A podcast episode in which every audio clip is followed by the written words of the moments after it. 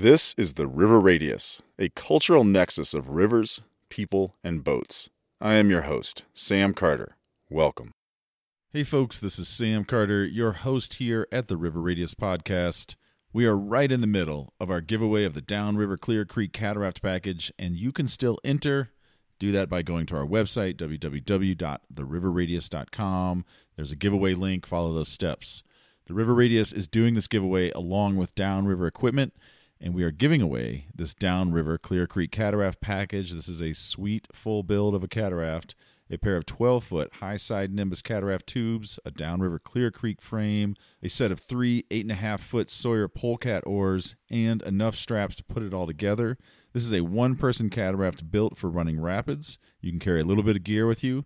This giveaway will run until April 10 of 2023. You can see this boat in person at the end of March at Raftopia in Denver at Downriver Equipment's huge spring sales event. I will be there at Raftopia as the MC on March 31 and April 1. Come out, say hello, let's shake hands. Go to the River Radius website, www.theriverradius.com, and follow the entry steps. And now we truly begin today's episode. Here is the Western Meadowlark. This is the River Radius, a cultural nexus of rivers, people, and boats. I am your host, Sam Carter. Welcome. The heart of Leave No Trace is several things honoring the river and the land that's a part of that river by minimizing your human impact to it. You get to come and enjoy and have these amazing experiences, take away memories. This is your way of returning a thank you and honoring that river um, by following these principles. This episode comes to you from the inside view of river focused LNT, also known as Leave No Trace. As river season ramps up in many regions, we talk with two experts about LNT for river corridors and how to best have a blast on the river and how to keep anyone else from knowing you were there. Mackenzie Holbrook is an LNT educator and the coordinator of the outdoor program at Colorado Mesa University, and Colter Pence is a river manager for the Flathead National Forest in Montana.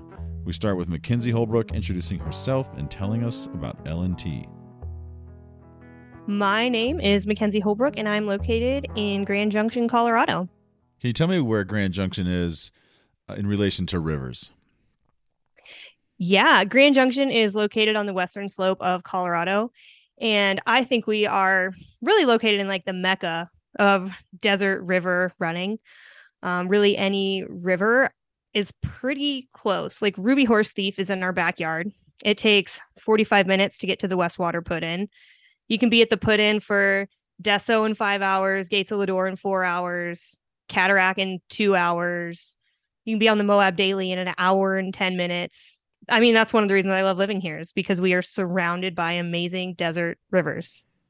Okay. And would you would you tell me about your work with rivers? I understand you have three distinct ways that you engage with rivers for work. Can you tell me about each of those, please? Yeah, so I run the outdoor program here at Colorado Mesa University. And a huge piece of what we do with rivers is we have a lot of trips that go out. Um, but really, we do trainings all around campus, whether that be teaching classes on how to go river rafting, having weekend trips where our trip leaders are taking students out rafting, um, we teach leave no trace classes. I teach swiftwater rescue here at the university. I also have my own business called Humankinda, and that is a strictly like swiftwater rescue class business. And my main goal with that is I really like to do like female focused classes, kind of remove that ego piece of swiftwater rescue trainings. Um, but I'm really trying to dip into those underserved populations um, that don't really have that access that you would think, or maybe are a little bit intimidated by taking a Swiftwater Rescue course. Uh, and I'm also a Leave No Trace Master Educator. And so that the Leave No Trace Master Educator is the third portion. Is that LNT education portion? Is that river focused or is that all landscapes? Um, it is all landscapes, and I guess it shouldn't have been the third.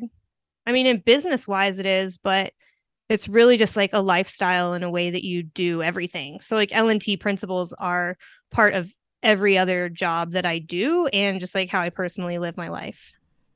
Let's talk about LNT, otherwise known as leave no trace.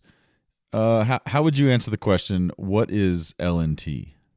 LNT is a set of outdoor and environmental ethics. Um, it has seven main principles to it, and it's all about protecting the wild spaces that we love. That's a very short answer, obviously, of what LNT is. That's great. Origins, the origins of Leave No Trace. What can you, what do you know about the origins? Like when this started, where, why it started? The actual leave no trace. I mean it started in 1994 as an actual organization. Um, but in the 60s um, is when these land managers like national park service blm forest service um, started noticing the numbers like i think they almost tripled in the 1960s and from there they just kind of started what was called no trace. Um, and so they had their own principles um, that they were trying to teach individuals that were now starting to frequent these outdoor spaces. Um, the principles were very similar to Leave No Trace, but Leave No Trace became an actual organization in 1994. And it started because there was just becoming so much use, um, and there wasn't that education piece to teach people how to get out and properly protect these spaces. And and do you get paid by them, the Leave No Trace organization? Like, is that how this works, or are you a volunteer with them? Uh no, I am a volunteer with them. You do not really get paid when you're a trainer or master educator for them. Um really in my mind like I paid to get my master educator certification because I wanted to be able to just share that knowledge even more and help other people become aware of these principles. And let's talk about those seven principles of LNT. What can you tell me about the seven principles? And maybe like the short side of the summary because it can become a long-winded exploration. I mean, in my mind, the seven principles are all so intertwined. I don't think there's one principle that stands out on its own. Um, you know, so we start with principle one, which is plan ahead and prepare. And the other six principles like fall perfectly underneath that. I kind of wish this wasn't just a uh, podcast and it was an actual video because then you could do the fun like hand motions that go with each of them. How, how about you do hand motions, but describe the hand motions? oh my gosh. Okay. So, principle one plan ahead and prepare, like I'm writing on a notebook. Principle number two travel and camp on durable surfaces. So, I have both of my fingers walking down my arm. Principle number three pack out your trash. Um, so that's like I've got three fingers and like I'm digging a cat hole with them. Principle number four take only pictures, leave only footprints. So you can see I'm like making a like a photo shape with my fingers. Number five, campfire safety. So I'm making a campfire with my fingers. Um, principle number six, respect wildlife. So I'm giving myself antlers. And principle number seven, respect other users. So I'm saying hi and give them a peace sign for bye. And that's number seven. That's great. That that might be the most animated anything I've had on this podcast. I really, I like it's that. super fun. It's a great way, especially when you're working with younger populations, to get everyone to remember them. Downriver is a river gear company based in Denver, Colorado. You can go to their shop in person in Denver, and you can go to their online shop at www.downriverequip.com. Downriver is hosting Raftopia at the end of March. Raftopia is a famous event that takes place each spring to kick off rafting season. If you attend Raftopia, you will have incredible deals on new and used gear, and you'll be able to check out brand new products, and you can meet with dozens of industry leaders and friends within the river community. The Raftopia sale starts March 27, and the big in person event takes place on Friday, March 31st and Saturday, April 1st, and I will be there. Yes, the River Radius will be there, and I am the MC for the Raftopia event at Downriver. Come on down and say hey, find a great deal on some river gear, and meet rad river people. You can find Downriver equipment and info on Raftopia online at www.downriverequip.com. American Whitewater is our second sponsor today. The American Whitewater website and river database app are tremendous resources for our river loving community. Before putting on a river, you have access to water level information, flow range beta, and rapid descriptions for rivers all across the country. American Whitewater's robust river data is supported by membership dollars. Not only does American Whitewater help to provide you with all the beta you need for trip planning, their stewardship programs seek to maintain and expand public access to those rivers and many more around Colorado and the country. I am a member of American Whitewater, and the River Radius is a partner with American Whitewater. American Whitewater will be at Raftopia in Denver on March 31st and April 1st. Go say howdy to them, learn about their work, and become a member. You can find American Whitewater online at www.americanwhitewater.org. Our second guest to explore LNT today is Colter Pence. Colter is a river manager in Montana with the United States Forest Service. Colter was awarded River Manager of the Year in 2021 by the River Management Society, and she is part of a new series for Montana PBS all about River LNT. Here is Colter Pence. Hi there. My name is Colter Pence. I live and work in the Flathead area of Montana. That's northwest Montana. Um, my office with the Forest Service is in Hungry Horse. I work at the Hungry Horse Ranger Station with the Flathead National Forest. Related to rivers, I work with the Three Forks of the Flathead, Wild and Scenic River. Um, I also have a few other duties that I uh, do with my job. I work with the northern portion of the Bob Marshall Wilderness Complex. I um, work with the Trails program as well. I'm a river manager, and so I coordinate a number of river rangers We'll have five and a half river rangers with our program on the North Fork and Middle Fork. And then on the South Fork, there will be at least three, I would say. So total of seven and a half. So you ma- you manage that crew of rangers. Yes, that's the case. Yeah. And do you get on the water with the, the rangers during the seasons? Oh yeah, I'll go out several times um, for upfront training, making sure everybody's on the same page, that we both skill wise are comfortable where everybody is, but also following through with some talking points on public contacts, some leave no trace, and then I'll um, do a few occasional trips um, after that, depending on um, is there something that I haven't seen in a while on the river? Is there um, maybe an area um, needs a little extra focus? Or we do management trips too, like take some of our invited guests, leaders, community leaders, Forest Service leaders, partners out to go showcase and talk about some things. You know, in the trails world, we would say go kick the dirt a little bit and talk about things. But in the river world, I suppose the analogy there is go splash the water a little bit or throw rocks. I don't know. Uh, the other thing I want to ask about before we roll into the deeper LNT conversation is that you are a part of the of a PBS series coming out soon. Can you tell me about that also, please? Yeah. Um, so in Montana, um, there's a project we're working on. Um, the lead is Montana Fish, Wildlife, and Parks, Montana and, and Montana um, Public Broadcasting, and um, Forest Services um, part of it as well. Um, and the goal is to um, develop and release a, a, couple of videos centered around Leave No Trace, river recreation, Leave No Trace in Montana, and um, provide um, the principles behind Leave No Trace, the information behind Leave No Trace, but contextualize it to Montana. Um, and so last summer, we um, did a couple of float trips on different rivers. We did host the filming crew here on the Three Forks so they could get some action shots of demonstration of Leave No Trace. It's meant to educate people who um, need a, um, either a refresher on Leave No Trace Montana style or maybe they're new to recreating in this um, state and need a little more context on how to do proper river recreation here. What, what do action shots of LNT look like?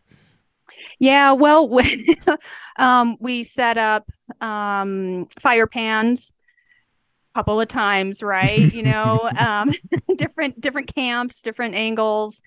Um, we role modeled sort of acting out um, how to select a site on a durable surface. You know, let's set up the tent on this already impacted site.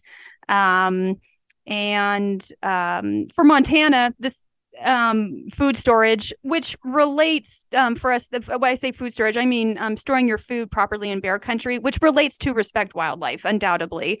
So role modeling um, how to handle your food and uh, food attract and, and, and, attractants for bears. Um, we did not role model particularly in detail disposal of waste, but there was, you know, we, we did make sure there was a groover uh, uh in in some of the shots there. Mm-hmm. Yeah, yeah, not full action, just kind of yeah, yeah, yeah, surmised. Yeah. So what do you what do you hear from your rangers, and what do you observe that goes well with LNT? Like how how are the humans who are traveling through the rivers of of, of your of your zone up there? Um, how are they doing? What what goes well in terms of LNT practices? Well, one of the things that comes natural to us, I think, in um, Northwest Montana, Montana broadly in the river context, is having a healthy awareness of respect wildlife. I kind of mentioned that earlier. I think that uh, because we have bears, and I'm not saying just grizzly bears, we just have a lot of bears black bears, grizzly bears, no polar bears yet, but being prepared to respect wildlife. You are, we are in grizzly bear country and we are there on bear terms. So being ready to respect wildlife by um, managing your food, your kitchens well, keeping it clean, um, managing your scraps and your trash well, storing that properly, and packing that out. Um, you know, there's all kinds of people that could do a better job with that, or maybe you're taking a little risk. But I think that's a natural conversation point for anybody recreating here. And I think um, I want to give credit for people also um, trying their best to plan ahead and prepare on the Forest Service side and I work closely with our Glacier National Park neighbors. Well, and also I want to give credit to a nonprofit partner of ours, um, Flathead Rivers Alliance and Montana Fish, Wildlife, and Parks. We're trying to increase and heighten our plan ahead and prepare resources so that people have access to information so they can make smart choices, be prepared and make smart choices once they're here. And I appreciate people who are calling, emailing, not just to ask questions, but to give us feedback on what we can do better for that um, purpose. Hey, I wanted to get this information. I couldn't find it. Where, not only where is it, but can you make that easier for me to find? Things like that. That's what comes to my mind around that. To hear the other end of that question that Colter just answered about what humans do well regarding LNT, we return to Mackenzie Holbrook, LNT educator and coordinator of the outdoor program at Colorado Mesa University, to get her interpretation. From from your work with LNT and your work with Rivers, I'm curious what you see as some of the more consistently impactful actions that we as humans have in river corridors and that and actions that we might not really even know that we are leaving behind. Yeah, I guess I would say like the biggest impact especially in a river corridor is one just the massive amount of people who are going down these areas I keep using Ruby Horse Thief because it's literally in my backyard. And I go down Ruby like 15 to 20 times a year because it's there and I can. But when you go to book a site, you know, they've got 20 something sites and sometimes every single one of those are taken. I mean, so we're talking about an area that tens of thousands of people are going down every single year. And it really comes down to the fact of, you know, there's not really one way in which I think an impact is left specifically. I think it's just that collective number of people that then makes a larger impact overall. Like even something as simple as certain camps where people are not using kitchen mats or are not cleaning up their food at night. And now we've got ringtail cats at camp every single night. What are ringtail cats and what's the problem? I've seen it, but I don't even. That's a really good question. What is a ringtail cat? They're really cute and they have big eyes and they've got rings on their tail. The problem is they like to get into everything.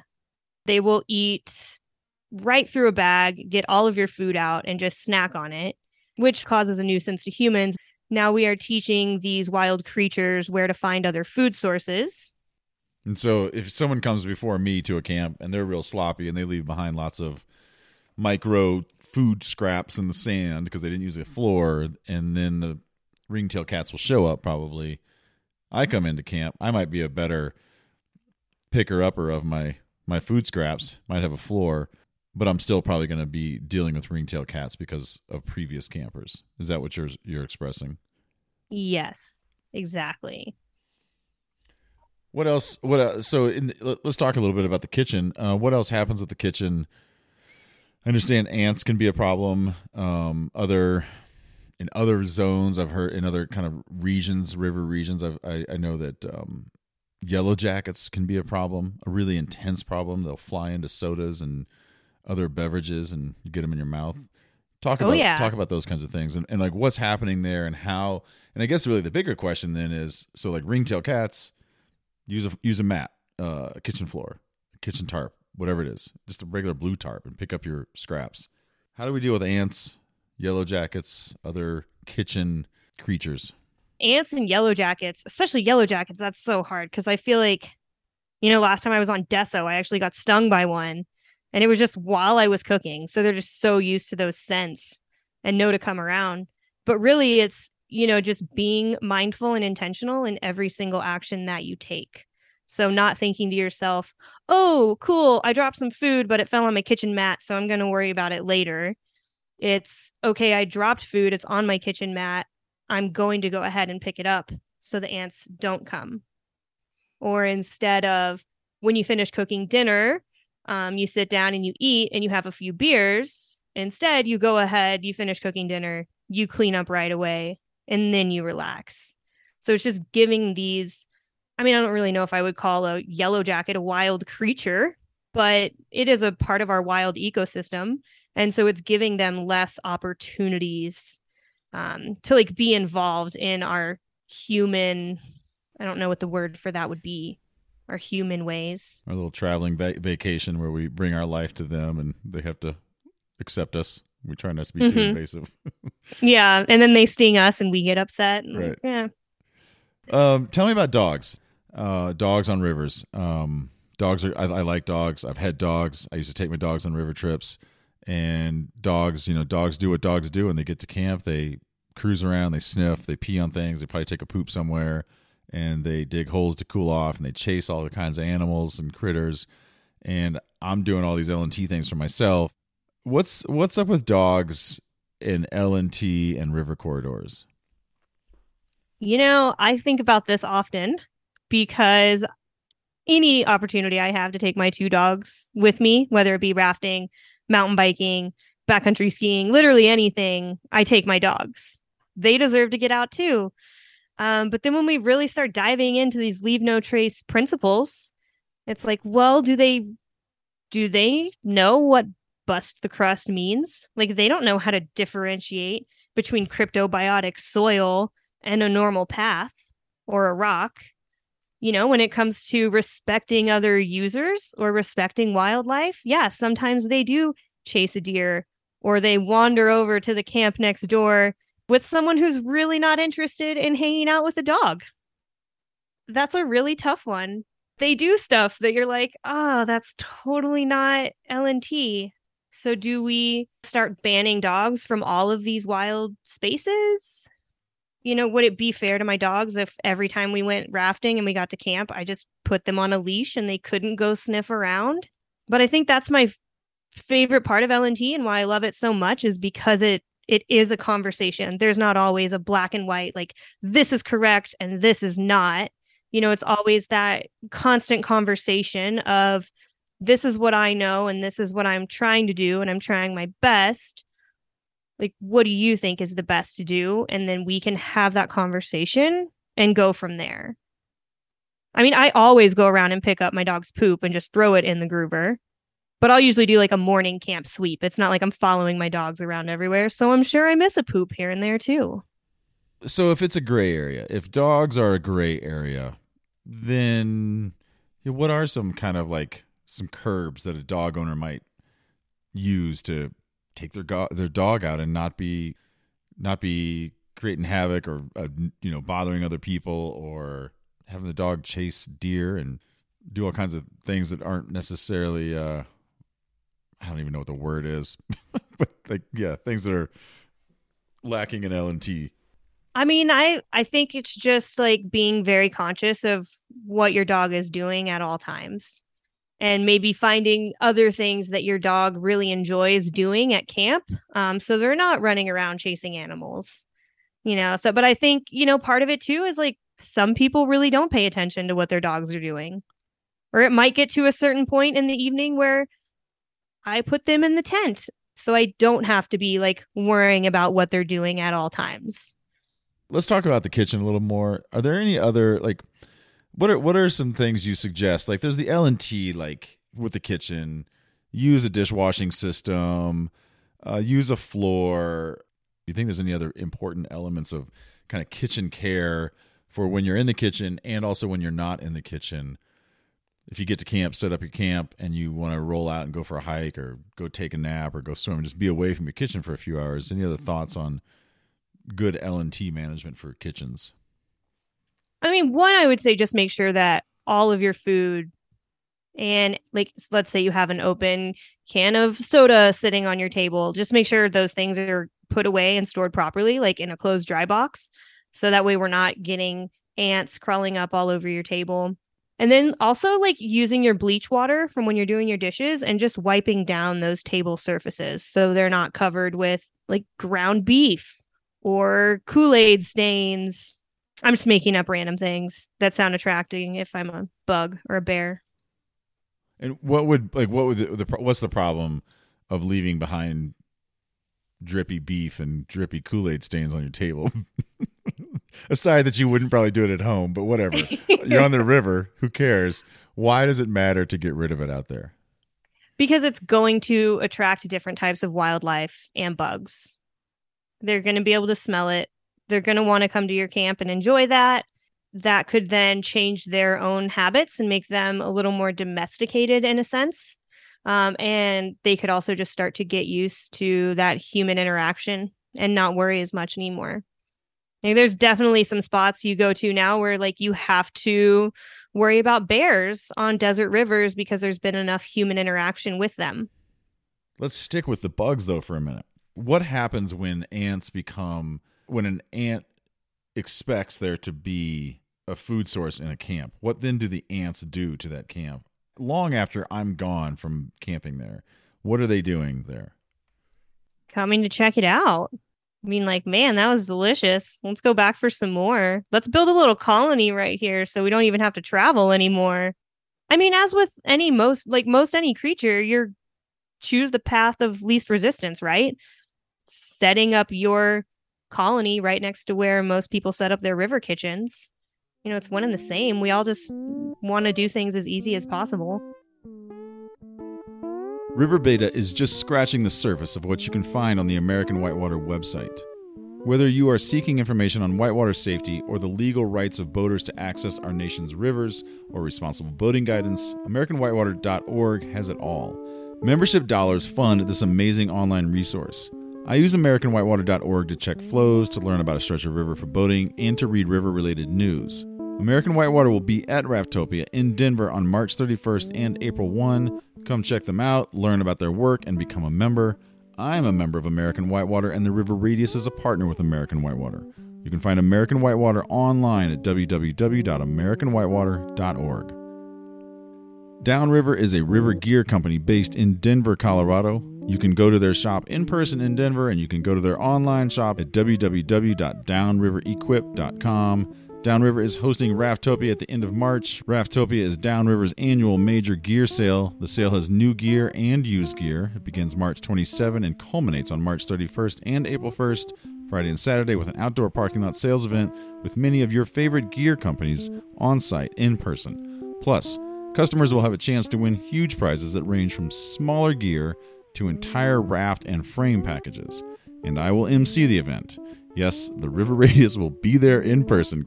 Come on down and say hey, find some great deals on river gear, and meet rad river people. You can find Downriver equipment online at www.downriverequip.com and in today's show notes. Do you recall the episode we published, The History of the Groover? It goes into great detail to explain what was happening before groovers were in place. It's a fascinating history, and still today, some stretches of rivers don't require a human carryout system for solid waste. So, to hear more about what happens in lieu of the groover, we again speak with Colter Pence. I'm assuming your regulations are that people bring a groover and use a groover. It depends on exactly what we're talking about. One of the forks requires solid human waste containment, our emphasis on the solid human waste component. And another stretch, um, solid human waste containment if you're camping at a place that does not have an outhouse. So you can plan and design your trip around using the outhouses if you wanted to. But if you want the fl- freedom, flexibility to um, camp in a different area that doesn't have an outhouse, um, or you just don't want to use the outhouse, well, plan um, plan ahead to bring your um, solid human waste containment system. It, um, and then there's another stretch where we don't require anything at this time. So it depends on where you go. And I'll just double down on this. That's a part of plan ahead and prepare for the three forks of the Mhm. flathead, because how you're going to prepare for that is going to depend on where you're going. So you have a stretch where people can just dig cat holes, and that's that's normal. That's that's the case right now. Mm-hmm. Let's talk about that one because when I was a ranger, um, and even in my non-ranger river days, I've definitely have found uh, where people have gone and dug cat holes, and and and I don't think there's anything wrong with it if people know what they're doing and they go far away and they dig them really deep and they do all the things and they really cover them and they.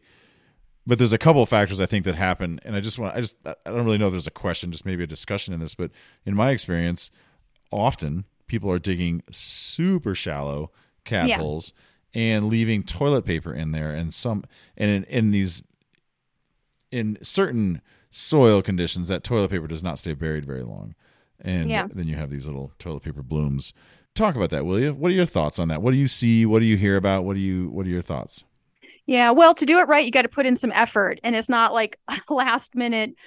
Oh, I'm gonna run. I'm gonna go now, and uh, things are pressing and urgent. Um, cat hole option. That's not a shortcut. You need to do that right if you're able to do that. So that's one thing that comes to my mind is you got to manage it and not shortcut, even if you're um, in a scenario where we don't have to use um, a human waste containment system.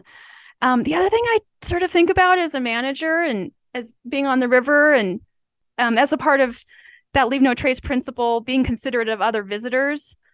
Yeah, your poo can make an impact on the resource and other visitors just as much as theirs makes on you. So don't shortcut that.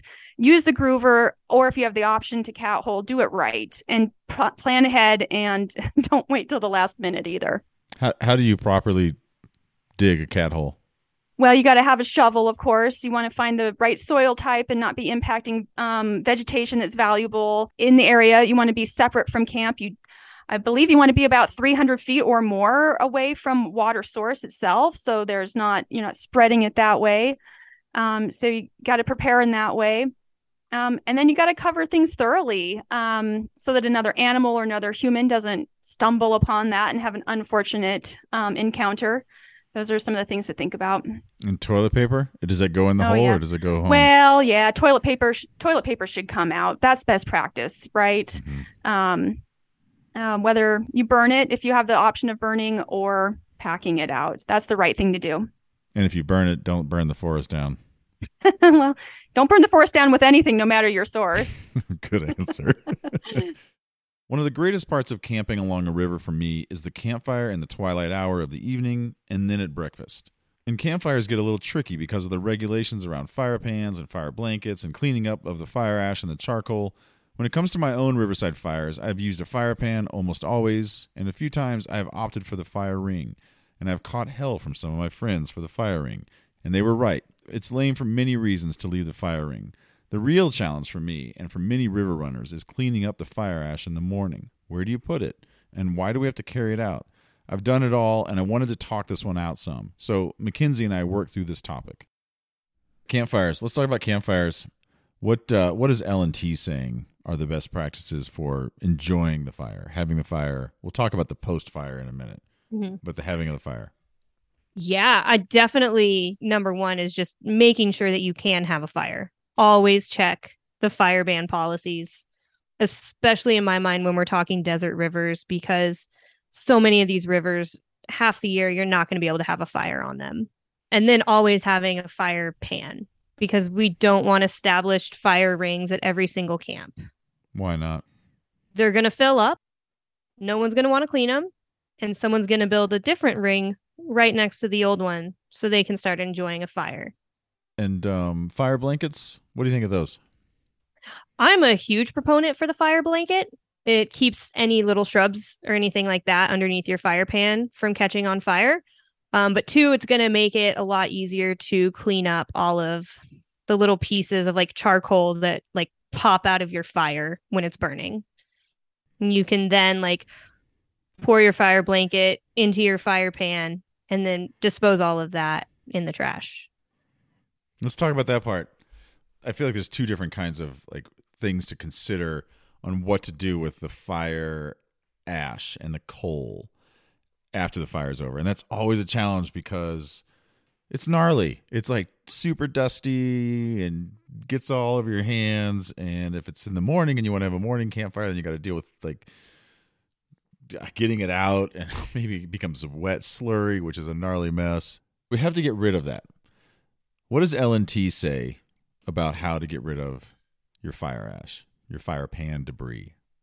It depends again on the location we're at. we're in a very forested area, then we can walk around and like disperse it all around. So it's not this concentrated pile of fire ash. Um, but when we're talking about places like desert environments, one, you know, there's not a lot of debris for it to be scattered around in. You know, it's always out in the open for everything to see. And then specifically when we're talking about rivers, I mean, I've had countless times where I pull up on a river bank where I'm going to camp and right along the water edge, you just see little pieces of charcoal coming in and out with the waves. A huge part of LNT is like, leave it better than you found it. You know, that's why we go out into these places is because we want to feel like they're wild and maybe like we are discovering something on our own. But when you do pull up and there is all of this human evidence, like it's a little disheartening. So the dispersal, if you're going to disperse of the fire ash, the fire charcoal in a forested area, it obviously needs to be cold. The, the the ash needs to be cold. It cannot be any sort of hot. Just for clarification. Oh my gosh. Yes. Well, hopefully no one would ever be just dispersing of hot ashes in any type of environment. I think most forest fires are started by humans. It always is amazing to me. Actually, I think it's like 96%. Yeah. It's like an absurd amount. Right. It's really an Yeah. incredible number. Um, you know, so uh, let's just talk. I, I want to talk about like getting rid of fire ash as- opposed to not putting it in the river. Um, I I go both ways. You know, I know the regulations. I know what they say. I've been a ranger. I've been a commercial river guide and know that you're supposed to carry it out. And I've carried out a lot of ash. And I've also put it in the river because there are times when it's like the cans are full, there's nowhere to put it. Like it's so hard to bring enough containers to carry it out. Like it's almost like I don't even know how you do it. I've done calculations on really long trips and we're like we don't even have enough containers to carry out all that ash and it becomes this ridiculous effort. Why can't you just put it in the river? You know, like it's charcoal, it's super clean. It's like when it really comes down to what it is, it's not a it's not really a pollutant. It's like more of an eyesore. Um Mhm. I know that if it's hot and you put it in, it can actually be hot for a little bit and go downstream and maybe catch some willows on fire. Uh, I think that's fairly rare, and I think if you know what you're doing, you can you can make sure it's not going to happen that way. You can make a slurry before you put it in. What, you, what what's going on there? Just I mean, just you know, like why why is it so important? Why is why is there such pressure to carry it out? I mean, I think it all comes down to like that same principle of if everybody did it, every river corridor would be there would just be ash everywhere. So, yeah, it is okay if every once in a while all your cans are full and you have no other options and you can't pack it out. But if that's what everyone practiced every single time we had a fire, there would just be an absurd amount of ash everywhere. And although it is clean, it's not a natural thing in desert environments. Um, you know, wild wildfires aren't that prevalent in desert environments. So it's not like charcoal and ash is a regular thing in these environments either. So again, this could come back to affecting wildlife, affecting the fish, affecting the plants. It's like one of the greatest debates I think I've ever been a part of at, at river camps with folks and uh, and what to do with the river ash with the fire ash. Yeah. Well, then kind of like you were saying, it sucks to pack out because you get so dirty. yeah. Like I hate having to do it. Every time I'm like, oh, dang it. And then I always do it and I'm like, okay, I feel much better now. Have you used those new fire pans that are like they're like a square low to the ground? I think they're aluminum and they have a little net. The fireside pop up pits. Is that what it's called? It's got the net. yeah, on the I like bottom? those. hmm Is, is that burning through fire ash better? It is because you're getting that like oxygen from the top and bottom and it just causes it to burn down like so much more fine. I don't find you get like those big chunks of charcoal left in the bottom like you do with a metal fire pan. So you you're using those and and I mean, is that what you use at the program at the college program? We have both actually. You do. So we have four fireside pop up pits and four regular metal fire pans. What what are they called? Fireside pop up. Okay. Your Mhm. your experience is that those are burning the chunks of charcoal better down to ash. Mm-hmm. So in essence, then, do you have less debris to pack out? Do you notice a, a smaller amount after a campfire night? Yes, definitely. you know, we've talked through LNT here a little bit and you teach LNT and you take college kids out camping. I'm curious what you see as like what you see as some of the more influential distractions to humans. Distractions from humans being in line with all seven principles of LNT. Like what is the what are some of the the, the barriers to for humans to follow LNT really well? Laziness I would say is the biggest one. I'm raising my hand. yeah. I mean, you know, in order to enact on all of these seven principles, it's timely. Just like we were talking about with the fire, like, man, that sucks when it's your job that morning to clean up all the ash and get it in your ammo can full of trash. So I would say laziness is probably the number one thing. Number two, I would say just that lack of education. You know, when I was growing up, I had no idea what LNT was. Like if someone would have been like, "Yeah, leave no trace," I'd have been like, "Okay, what does that mean?" You know, and even, you know, with students I work with today, you know, it's like these things seem like second nature almost. Like, "Oh, plan ahead and prepare." But when you really start diving into like what does that actually mean? You know, it's just some people don't know. And that's a huge piece, you know, and you can't expect I don't know, someone who just bought a brand new raft that's going to be taking it down the river with their family, you can't just assume that they're going to know these leave no trace principles and practice those.